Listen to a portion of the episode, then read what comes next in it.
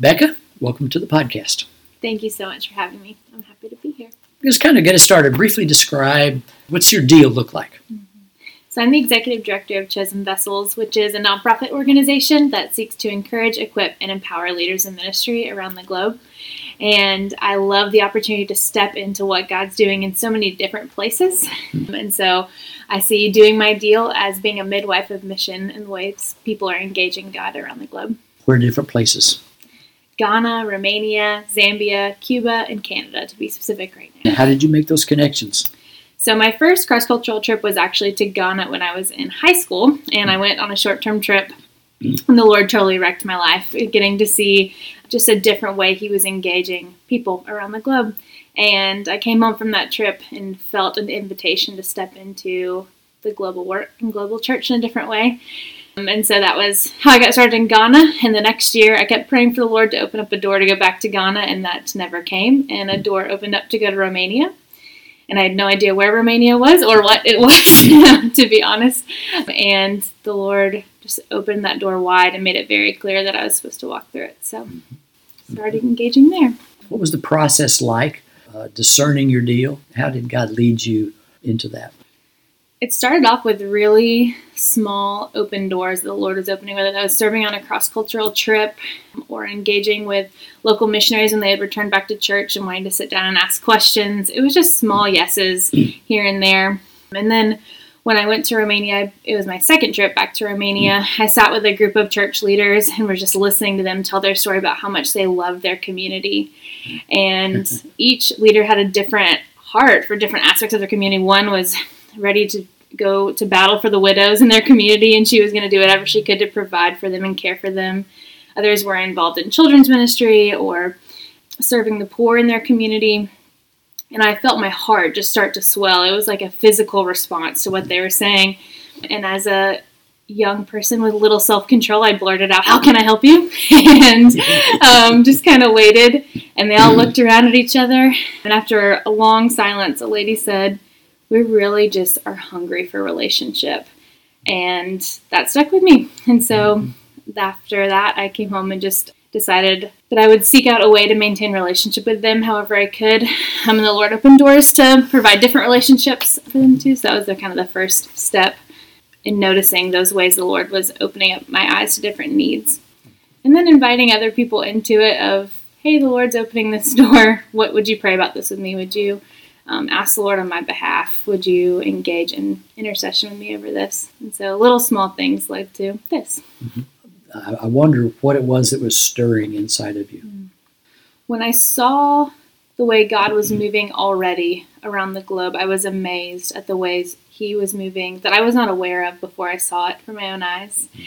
And seeing that there are people all over the globe that are walking faithfully in the call that God has for them. And I was blown away by the way they loved Him and served Him. And to see that there was just there was this need for network, for relationship, for care, that I could be a part of what they were already doing, that God was already doing in them. And so I was having physical responses. My heart would beat faster when I talked to people about it. Um, I was having dreams in the night about different people in different groups around the globe. And so there was a physical response. There was, I could feel my heart drawn towards it when I would go into worship in church and I would just have visions of walking in Romania or walking in Ghana. Um, it was like the Lord was reaffirming in me over and over again that I was walking in these next steps. I had no idea what was coming in the future, but that I was taking the right next steps. So, what steps did you take? Continuing to serve cross culturally every opportunity that I had to learn because I had a lot to learn, and then I also realized a need to be equipped educationally differently. And so I graduated from college and applied immediately to go to seminary for a degree in intercultural studies and master's in intercultural studies. So trying to add more tools to the tool belt to be able to serve and care for others better. How does it continue to be confirmed in your heart? Even when we're doing our deal, I think there we all have days that we have doubts or struggle um, and wonder am I am I still being faithful to the call? Am I still being obedient? We don't all love our job or our work all the time, right? Even you can have the best people say like if you love your job you'll never work a day in your life. I don't think that's true at all. but seeing the way the Lord continues to open doors for connecting with others. Um, just this past year, Chosen Vessels actually increased from two countries to six countries that we're serving in. And so seeing that growth and seeing the way the Lord provided last year, 2020 was a really hard year for nonprofits and ministries. I mean, for everybody, but in that sphere, I saw a lot of loss when it came to financial support for missionaries. There was a lot of loss in that sphere, but the Lord was really faithful to chosen vessels, um, whether that was financially or just with volunteer support. And so, seeing those small things that continue to confirm His blessing and His kindness um, continue to affirm that. So. When you go to do you go by yourself or do you take people with you? So we do a variety of different teams. So the, all the leaders that we serve, they get to request what type of teams they want to receive. We don't like to assume any of their needs. And so sometimes they will ask for project based teams, whether that's doing partnering to provide a summer camp for some of the teens in a village or a leadership conference. They'll ask for larger groups of 10 to 15 people and have specific age requirements that they're asking for as well.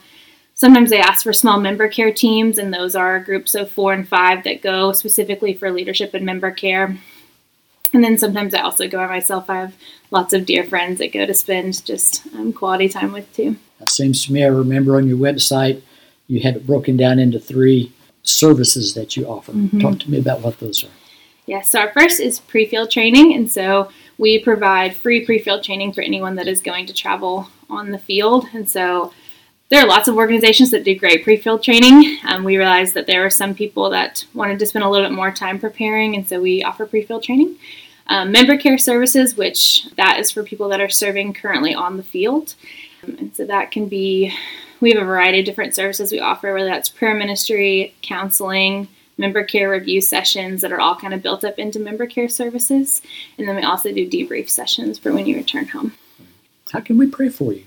For the Lord to continue um, to give wisdom and discernment for next steps, how to continue to best care for those under our care.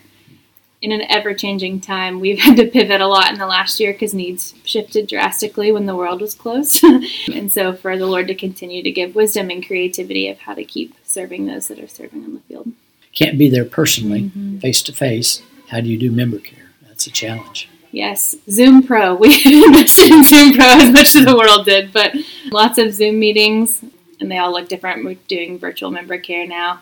We actually we have a podcast as well for um, called Chosen Voices, telling stories of different leaders, providing content, and so those have been our two best uh, tools that we've gotten to use in the last year. Somebody says, "I feel God stirring me." Mm-hmm. I'm not sure what it is He's stirring me to do. Mm-hmm. What what kind of advice do you give someone about how to figure out what their deal is. Start by praying on your own. Think time in the prayer closet is really great, but also going to people that you trust and say, would you help me discern these? What are things I'm really good at? What are passions that you've seen in my life that have been woven in? Um, what are some needs that you see that my strengths could help? Start to invite other people into that process, people that will speak life into you and honesty as well of um, strengths and weaknesses um, those would probably be where I'd say to start first. So, when people are talking with you about chosen vessels, what other things do you tell them? That God is He is moving around the globe. That He is an active and moving God that is calling people into service to Him. That is inviting people to participate in the redemption plan that He has for the kingdom. And we have the opportunity to engage in that in every aspect of life. Every day, the Lord is inviting us to participate in redemption alongside Him, and so to look for it. Because the people that we serve, we serve a lot of nationals that the Lord has called them to serve their own communities. And so they woke up one day and realized there was a need right next door, and they started to fill it. And so we have that same opportunity every day where we are to step in to fill those needs and to participate. Thank you for joining us. Appreciate your time. Thank you so much for having me.